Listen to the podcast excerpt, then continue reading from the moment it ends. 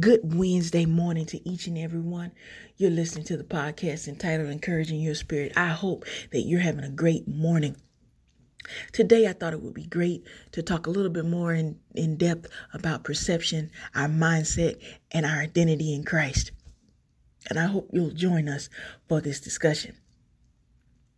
Last week, we were talking about uh, how we view our problems and the importance of gaining Abba's perspective. Today, we're continuing that with this deeper exploration. Abba's perspective is through the lens of our identity in Christ. And here's what that means it is important that we are able to see things the way that God is seeing and that we call things the way God calls it. Think of it this way a lens either bends light so that we can see everything clearly, or it blocks the light so that what we see is blocked, ill defined, distorted, or blurry. Yet a lens itself is not visible. It's actually something that we see through. In spiritual terms, it is a perception, an observation, a notion, an understanding of something that either A produces an increase in our relationship with the Lord or B it produces a decrease in our relationship with the Lord. It's either the truth that sets us free or it's a distortion that prevents us from walking in fullness, in wholeness, in knowing the true nature of who God is, who we are in Christ, and his heart toward us. Colossians 2:13 reads, "You were dead because of your sins and because your sinful nature was not yet cut away. Then God made you alive with Christ, for he forgave all our sins." What does that mean? It means Christ defeated sin. We are forgiven of sins and alive through Christ. Yet I wholeheartedly believe that as often as that might have been said or repeated, I still think it remains unclear. Here's another way of looking at it in the letter that Paul is writing to the church of Ephesus, it reads that the God of our Lord Jesus Christ, the Father of glory, may give to you the spirit of wisdom and revelation in the knowledge of Him, the eyes of your understanding being enlightened. And that's Ephesians 1 17 through 18. Some translations say the eyes of your heart. And what that means is your physical eyes can see one thing, but it's how your heart understands that allow you to perceive the world around you from God's perspective or not. Our perceptions impact our mindsets, how we think about what we're seeing. Our mindset will influence how we talk about a situation, the actions that we take, what we believe. So, our perceptions can be the starting point of spiritual transformation. If you remember, transformation means what? To change in composition or structure, to change the outward form or, appearance, to change in character or condition. And we talked about the transformative power of Christ in a podcast and how was the what was the how was the transformative power of Christ measured in relationship with Abba? How do we do this though when we're talking about spiritual transformation? And I don't necessarily think that it happens overnight. Paul wrote in Colossians 3 2, set your mind on the things above, not on the things that are on earth. We must let our mind and our heart dwell on Abba's nature, on Abba's heart toward us, and our identity in Christ. When we think of his nature toward us, remember it's that Abba loves us, he accepts us, we are forgiven, we are the apple of his eye, he delights in us, his nature is love. And I think it's important that we really focus on learning that for ourselves and knowing what that means for our lives. We talk a lot, or I mentioned earlier, about the importance of understanding our identity in Christ. And it's I bring that up because it is said that we have multiple identities and one personality. Personally, I'll be real with you, I'm not really sure about the fact that maybe I have one personality. I think in some cases, don't judge me, I have uh, personas. You know, my spiritual father can tell you, as well as my uh, sibling there's sometimes I've talked about, you know, how there's Chris, there's Christopher, you know, and depending on what I'm doing and what's going on, you might get either of those personas, but I'm the same person. Or think about it in another word, another way. You know, I am a husband, I am a son, I am a brother, I am a cousin, I am a nephew. Those are all identities, all separate and distinct. And think about it this way when I get together with my family, I don't talk to my father as if he's my cousin or my brother. I don't talk to my mother as if she's my sister or niece, and neither do you. Or think about it in terms of the fact that in ministry, people can, every gift can have a sense of identity.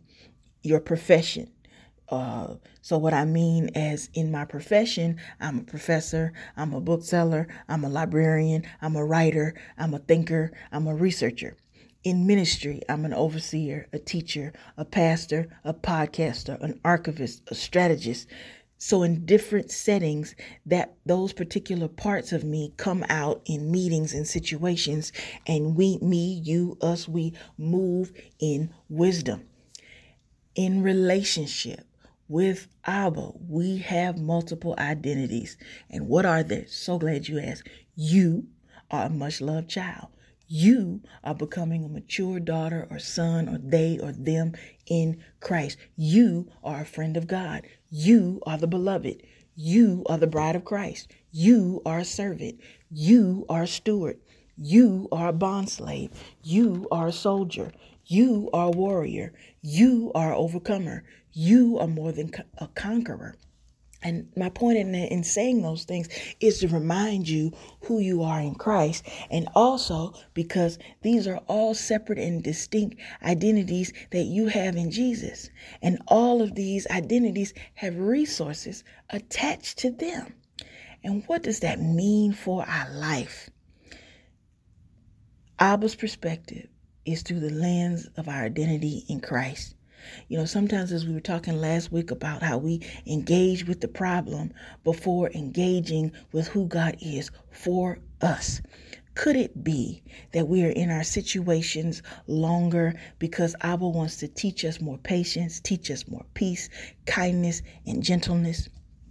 Could it be that the fruits of the Spirit can sometimes be more impactful than the gifts? Meaning, because when trials and tribulations and pain and whatever those circumstances are bringing about come and the enemy whispers negativity and bitterness and discord and confusion, all the things that he has and he is, we aggravate him with our peace. We dispirit him with our gentleness and kindness. Or what about the reality and the purpose of Christ is to bring many sons, many daughters into the glory of God? Or when our heart is enlightened, when we have a heart understanding, when we know who our Father is, how He relates to us, and when we know who we are in Christ, what our identity is and how he sees us, I'm convinced that changes our perspectives. I'm convinced that changes our mindset. I'm convinced we see things in a different way when we focus on that way. And I know sometimes it's very hard for us to do that because many of us have spent a lifetime of not knowing who we are in Christ and how he sees us. And we don't necessarily know the nature of God, or we view relationship in ways that it's not. We think we have to earn his love. We think we have to perform. And those are things, none of that is true. He calls us the beloved. We're the much loved child of God. We're the bride of Christ, the servant, the steward, the bondslave, the soldier, the warrior, the overcomer, the conqueror, the bride of Christ, a servant, Sometimes you're the son and the daughter and the they or them that serves. But we never lose our relationship with God. We never lose our place in Him. There's nothing that we can do. There's no behavior that we can have that changes His love, His nature toward and heart toward us.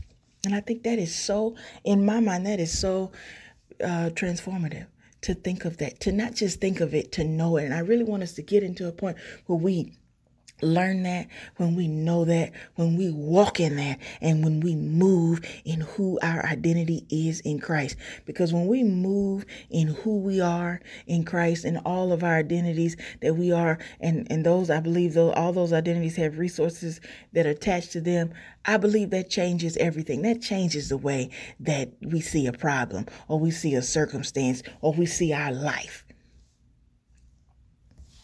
And I hope today that I've given you some things to think about on a little bit deeper level. You can definitely engage in conversation and tell me what you you think. Uh, give us your feedback and prayer a request to encouraging your spirit podcast at gmail.com. I hope I've given you food for thought. So if you remember nothing else that I have said, I want you to remember and write it down. Your identity in Christ is that you are a much loved child, that you are becoming a mature daughter, son, they or them. You are a friend of God. You are the beloved. You are the bride of Christ. You are a servant. You are a steward. You are a bond slave. You are a soldier. You are a warrior. You are an overcomer. You are more than a conqueror. Remember that. Carry that in your heart. Write it down. Get it to the point where you know it. How does Abba see you? What's Abba's nature toward you? You are his. We never lose our placement in the family. We always have the relationship. There's not any single thing that we can do or be that changes his heart, his love, or nature toward us. Our identity in Christ is how we overcome. Hope that encourages you. I hope that gives you things to think about. See y'all next time. Y'all have a great week. Peace.